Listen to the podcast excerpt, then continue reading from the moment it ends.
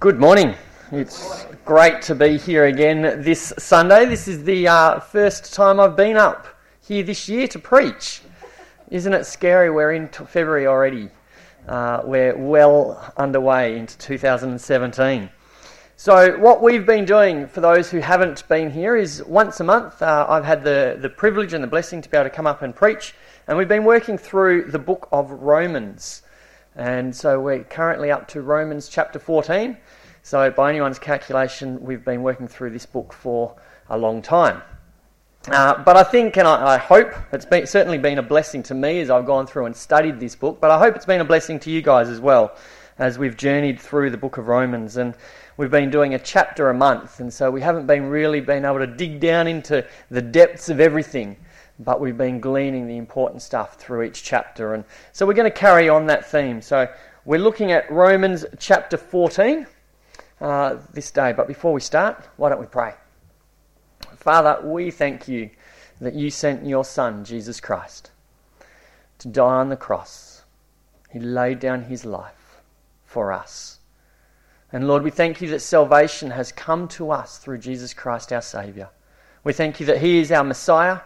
We thank you that he is the giver of life. We thank you that in him we have all things. And Father, we thank you that it does not rely upon what we do, but upon our faith in him. Father, I just pray this day, as we open your word, as we look at this chapter, Lord, that your word will become alive to us, and we may see more depth of our relationship with Jesus Christ, that you may unveil him a little bit more to us, and that this word will be a blessing to our souls. In Jesus' name we pray. Amen. So in order to really get the context of Romans 14, as we normally do, we go back and we look a little bit about the chapter beforehand. And so I want to start at Romans chapter 13, verse 11.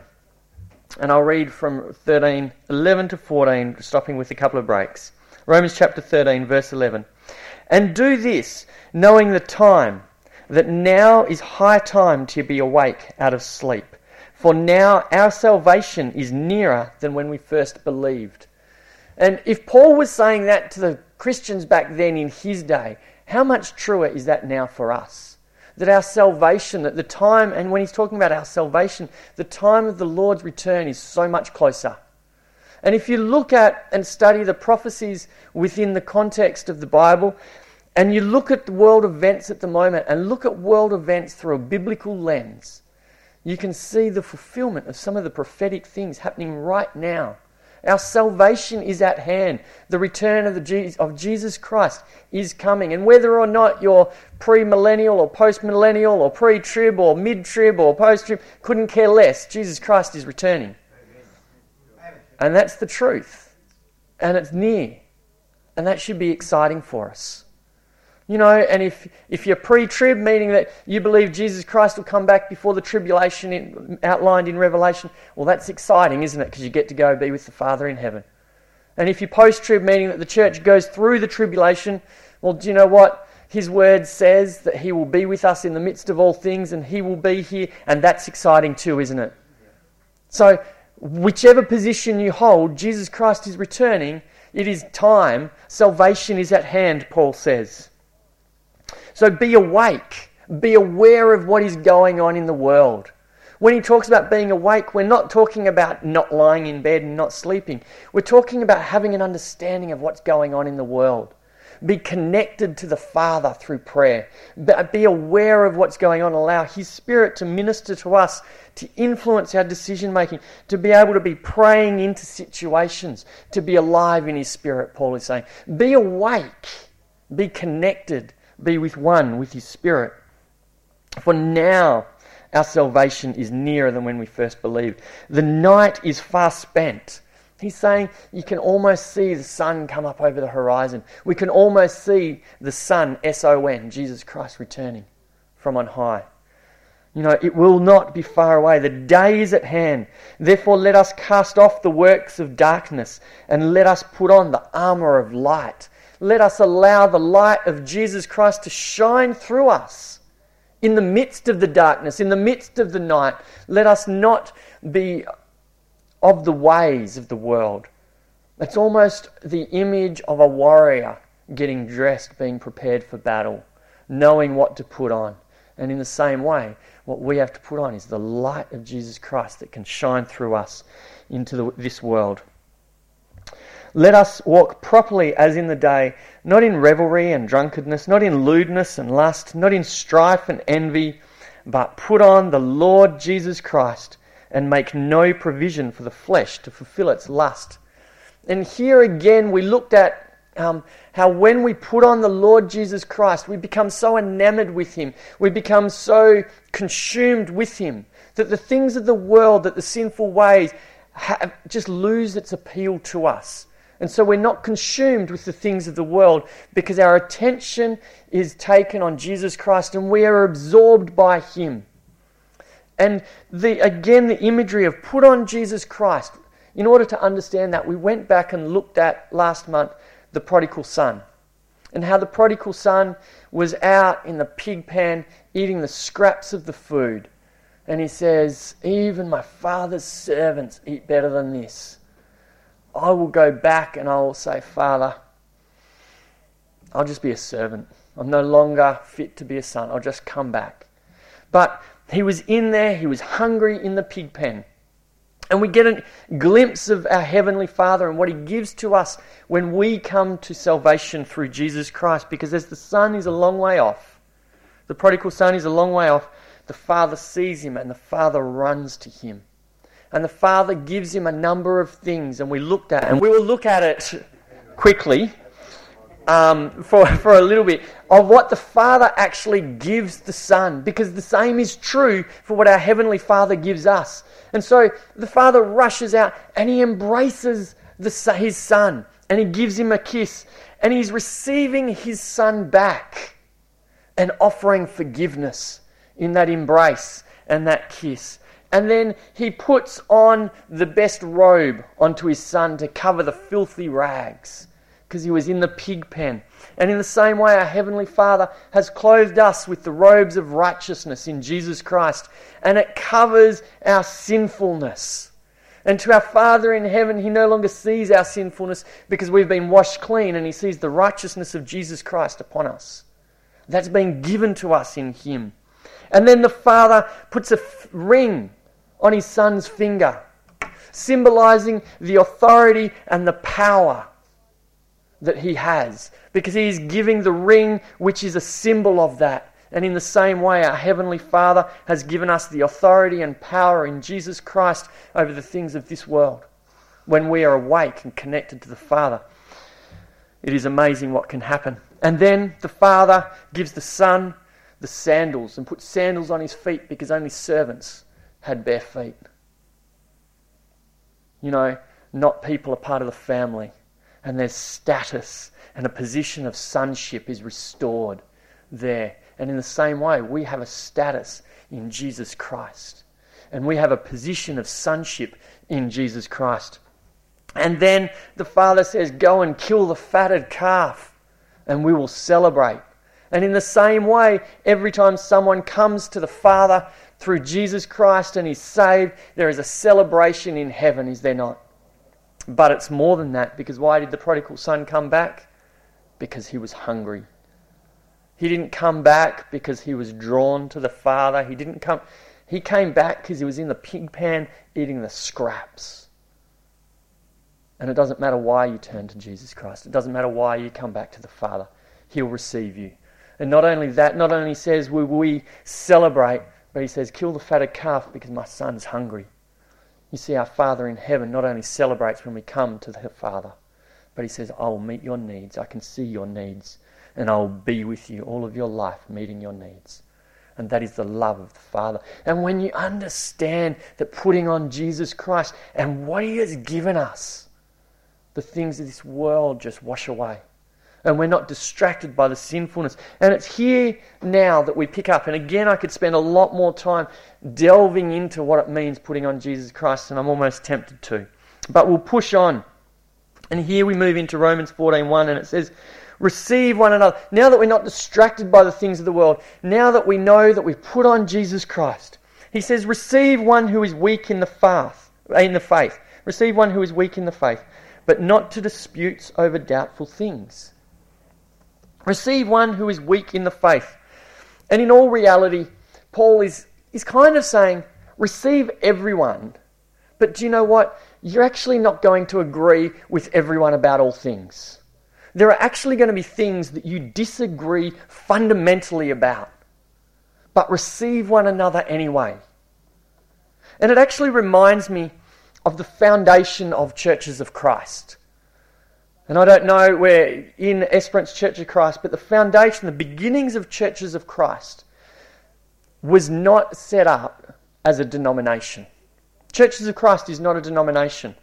When it was actually founded, and I won't bore you with too much church history here, but I think this is important for us to understand.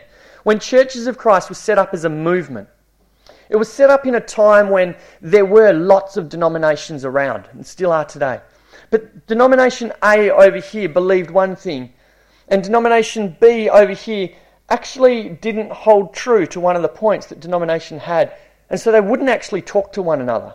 They'd have a falling out and they would not converse. There was no sense of unity. And then there would be denomination C who had a slightly different perspective to B and A, and so they wouldn't talk to each other. And then there was denomination D who would never talk to one another. And in this setting where you've got no unity amongst the body of believers in these locations because they have slightly different interpretations of what scriptures say, Churches of Christ was founded. And they looked around and they said, we're not going to be a denomination. We're going to be a movement who is focused on Jesus Christ and taking his message into the world. We are going to form ourselves and we're going to have a creed. It's not going to be a long creed. But the creed of Churches of Christ, and it still is today, is this: in essentials, unity; in non-essentials, liberty; in all things, love. In essentials, unity; in non-essentials, liberty; in all things, love. And it was in this setting where these denominations were not talking to one another that Churches of Christ was birthed. And they'd go over to denomination A and they'd have a chat and they'd talk about something and they go, actually, we don't believe that, but do you know what? We believe in Jesus Christ. We believe he came in the flesh. We believe that salvation comes through him, and so we're your brothers. How can we serve you? And then they'd go to denomination B and exactly the same thing would happen. And so these denominations that wouldn't talk to each other would all talk to Churches of Christ because they said, you know what, we're united in the essentials. And we will journey with you in the essentials. And in these other things, we're going to have liberty. You can believe that. It doesn't affect our salvation. You can believe that because it doesn't impinge on my belief in Jesus Christ and my salvation in him. And Churches of Christ was birthed out of that into a movement. And I love it, and try and keep that in essentials unity, in non-essentials liberty, in all things love. And I actually think in this verse, this is what Paul is actually trying to say. Receive all people. Receive those who walk in faith. And then in verse 2, it says, for one believes he may eat all things, but he who is weak eats only vegetables. Let not him who eats despise him who does not eat, and let not him who does not eat judge him who eats, for God has received him. It's a long, convoluted way to say, hey, if you don't eat meat or you do eat meat, it doesn't really matter. Do you know what? Don't argue about it. And there were points back in those days where, and we won't get into the theological reason why people weren't eating meat, but do you know what? For some people, it was really, really important that they did not eat meat. And Paul's saying, if that's important to them, hey, that's fine. It's not going to impact salvation. But if it's not important to you and you eat meat, that's cool also. And in verse 5, he goes on and he says, one person esteems one day above another. Another esteems every day alike. Let each be fully convinced in his own mind. He who observes the day observes it to the Lord. And here was another contentious issue. Which day should we celebrate Jesus? Which day should we gather together to worship? Should we do it on a Saturday, as the Jews? Or do we do it on a Sunday, as the early Christians do? Which day? And it became a real contentious thing. And in the church today, we still have contentious issues, don't we? In fact, those two are still relevant. Which day? Some people think that we have to worship on one day, and another people think we have to worship on a Sunday, and some people worship on a midweek, and which one's right? Does it matter? Is there a right? Is there a wrong? Does it impact salvation? But it's not only about which day of the week, is it? We still, whether or not we eat meat, and some people think we shouldn't eat meat still to this day. Cool, no worries. Go and enjoy your vegetarian meals. As you can tell, I like my meat. It's not an impact. But it's not only about the food as well. Alcohol in the church has been a very divisive issue. I can distinctly remember in Victoria, I went to a minister's retreat, and we went along there, and it was about bringing unity to the church. If the ministers could get together and unite, then that would impact into the churches. And we were talking about Jesus and the things that bind us, and all of a sudden someone brought up alcohol.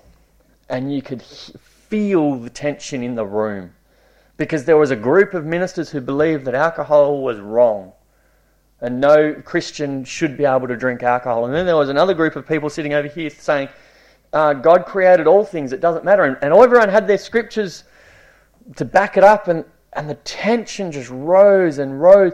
And I'm sitting there going, wow, that turned really quickly. Really quickly. Does this impact on salvation? Is this something that we really, if we're here together to try and bring unity, how is this conversation uniting us? How is it building one another up? You know, and Paul is saying, hey, let's receive everyone. If they believe in Jesus Christ, if they've clothed themselves with Jesus Christ, if they've put on Jesus Christ, let's receive them and let's worship with them and let's build one another up. But there's other things, aren't there? Styles of worship. Oh my goodness, that's a contentious one in churches, isn't it? Do you sing hymns or choruses, or do you praise and worship, or now Hillsong? Which ones and how loud? And are you allowed to use drums or guitars? And it goes on and on and on. And you know what? Kind of, who really cares? Yeah, we have our preferences, but does it matter? Does it really matter in the end time, in the end of things, about what way we worship? It's great that we've got different styles. It's great we've got different preferences. You know, and some people worship the way that they worship out of necessity. Other people have lots of musicians and lots of different styles. But it becomes too contentious too quickly, doesn't it? And it becomes a divisive issue. And all of a sudden we're worshipping, but, well, we're not worshipping, we're singing or we're doing something, but the glory's not on God. It's not about, oh, I don't like this. Oh, should we, oh, look at, oh, oh, oh. And it becomes a bit prickly. What about something else? What other contentious issues? We could be on here all day on contentious issues, couldn't we? What about praying in tongues? Those people, you're not saved if you prayed in tongues. All these people over here, the gifts of the Spirit have ceased. You know, and people argue, and you just go, hey, if you feel led to pray in tongues, great, pray in tongues. If you don't, fantastic. Let's not put a stumbling block, because you know what? We're loved by Jesus Christ and we're saved in Him and we're united. Isn't that true? In essentials, unity. In non-essentials, liberty, and the key, in all things, love. Yeah? That's what Churches of Christ was founded on. There's lots of other things, contentious things, but I think I've made my point. But I look at Esperance, and I've said this before. I look at Esperance, and when I first told people that we were moving to Esperance, I can still remember people saying, oh, there's a town with divisive issues. There's a church in disunity. I can still distinctly remember it. There is a spirit of divisiveness over Esperance, still today.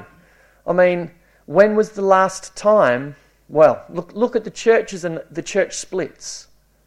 You know, the joke in Perth that people would say, you want to plant a new church in Esperance? Don't worry, just wait long enough and a new one will be birthed out of a church split. You know, it's sarcastic, but there's a truth there. There's a divisiveness. And I don't mean to be rude, but it's not just in the churches, is it? Look at the community. There's 2 Rotary clubs. There's 2 tennis clubs. There's 2 golf clubs. There's two of this and that. And how many of them have birthed saying, hey, look, we've outgrown it. Why don't you guys go out and bless and we'll start? No. They have a disagreement. And so they split and they start again. There's a spirit of disunity here. Mate, and I just sense that if the church itself can focus back on the unity, on the essentials, then we've actually got the power and authority given to us by Jesus Christ to change the atmosphere of the entire town and bring unity to this town and to cast away the spirit of disunity that's over this town. When I look out over this church, we're small in number. It's a small church. But do you know what? I think there's power in this church because I think the members here are a praying lot. And you have the ability when you go to the Father in heaven to call unity into the church, to call unity into this town, and to cast off the spirit of disunity out of this town. But in order to do that, we have to receive one another. We have to focus on the essentials. We have to embrace one another. We have to do it in a spirit of love. And the last thing that we can not afford to do is to have a spirit of judgment upon people who are different, because that automatically brings disunity. Verse 13 says, therefore let us not judge one another anymore, but resolve this, not to put a stumbling block or a cause to fall in our brother's way. If you're passionate about something, and you're in a conversation and you can see that all of a sudden that person is disagreeing with you, stop pushing your point and come back to that which you can agree on to build relationship, to bring peace, as it talks about further down. Focus on the things of Jesus Christ and our salvation in Him that we can agree on. In unity, in essentials, liberty in non-essentials. I'm not saying don't have conversations, but do all things in love. Because that's our heritage. And that's the foundation. And I think that is what Paul is saying. And so if Paul is saying, okay, receive all things. We're not going to agree in everything. We need to have liberty in the non-essentials. What are the essential things that Paul wants us to focus on?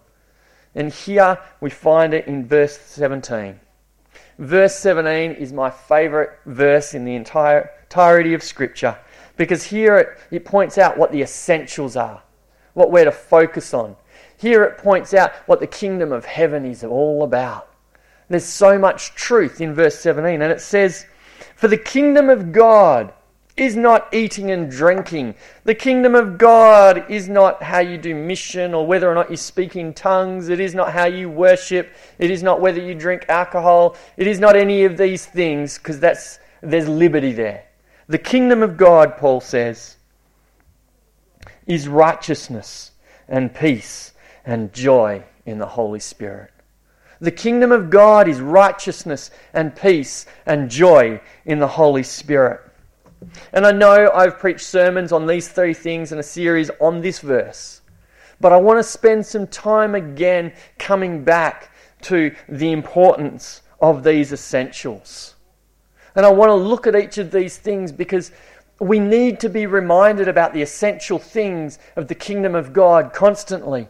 Because as we've clothed ourselves in Jesus Christ and we're welcoming one another in, we need to make sure that we're not putting stumbling blocks in each other's way, but we come in and we can focus on what the kingdom of God is truly about. And so the kingdom of God is righteousness. These are the essentials. If you're looking at the creed of churches of Christ, these are the things that we unite around, righteousness. 2 Corinthians chapter 5 says this. It says, we are the righteousness of God in Jesus Christ. We are the righteousness of God in Jesus Christ. Those who have heard me preach on this before will have heard me say this. I am the most righteous person who's ever walked the face of this earth.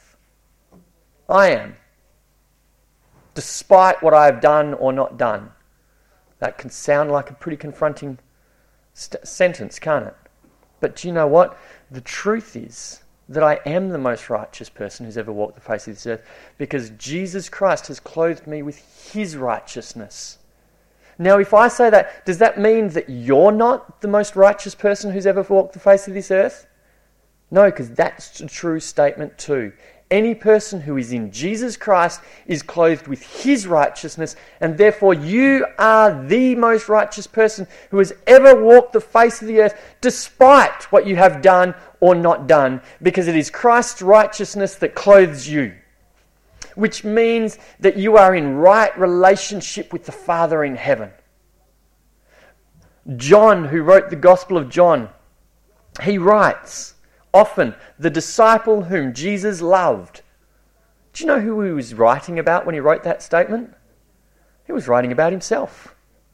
It sounds again like a bit of a prideful statement, but he is practicing the presence of the truth. He is practicing the presence of Jesus Christ because he knows that he is loved by the Father. He knows he is loved by the Son. He is loved by Jesus Christ. Does it mean that he loved Peter less?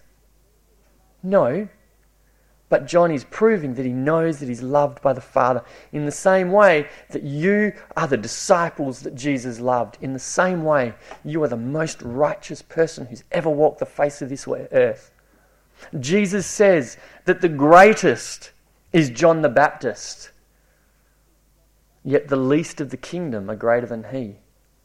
How do we reconcile that? We reconcile that by understanding the covenants. That John was under the old covenant, and we are under the new covenant where we are clothed with the righteousness of Christ Jesus, and no one is greater than that, and no one person can have a righteousness that even compares to that. How do we have that righteousness? By Jesus Christ and what he has done.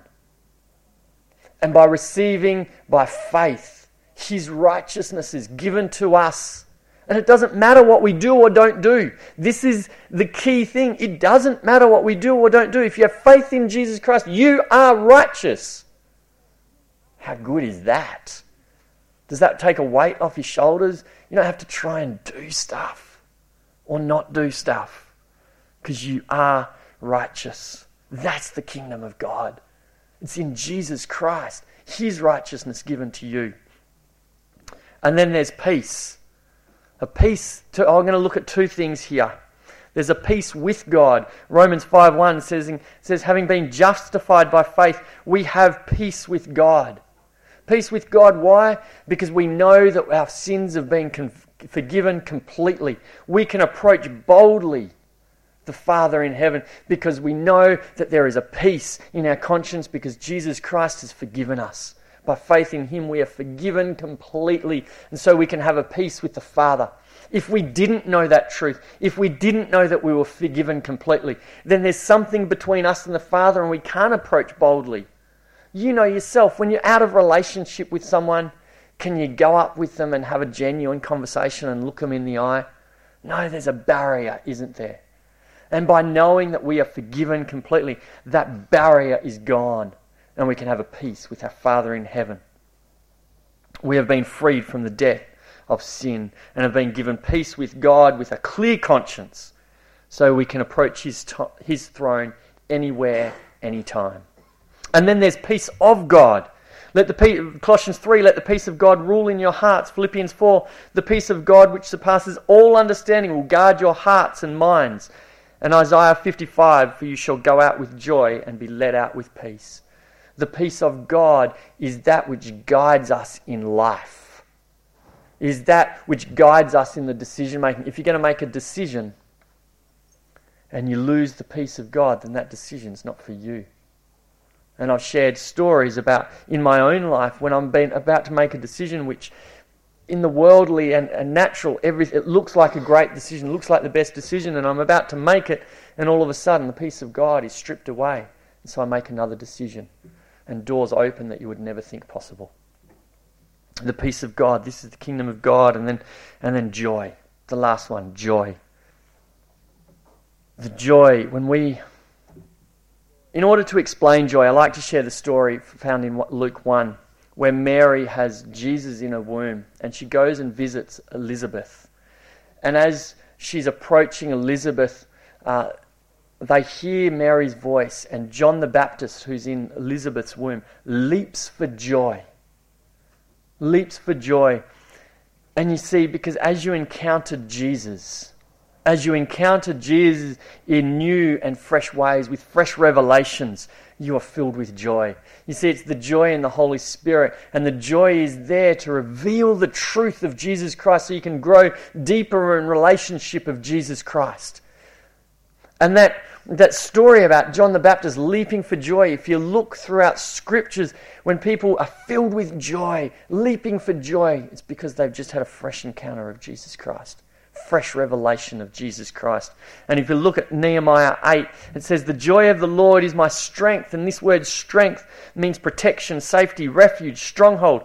And so the joy of the Lord is my strength. When we, the joy of the Lord, when we experience that joy because of fresh revelation, we're in His safety, we're in His protection, we're in His refuge, His strength. You will prevail because nothing can stand against you in that moment because everything else is stripped away. Perspective is given because you have the joy of the Lord because you've got a fresh revelation, a fresh encounter with Jesus Christ. It's in those moments that often healing occurs for people. It's in those moments that the joy of the Lord, because you have a fresh revelation with Jesus Christ, that miraculous things happen. You see, this is the kingdom of God, righteousness, peace and joy.